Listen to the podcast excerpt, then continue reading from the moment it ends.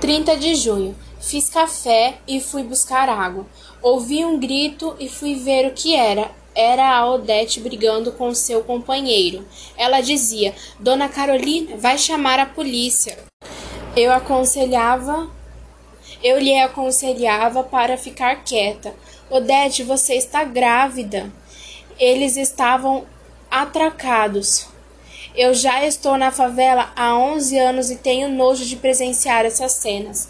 A Odete estava seminua com os seios à mostra. Eles brigavam sem saber por que, que estavam brigando.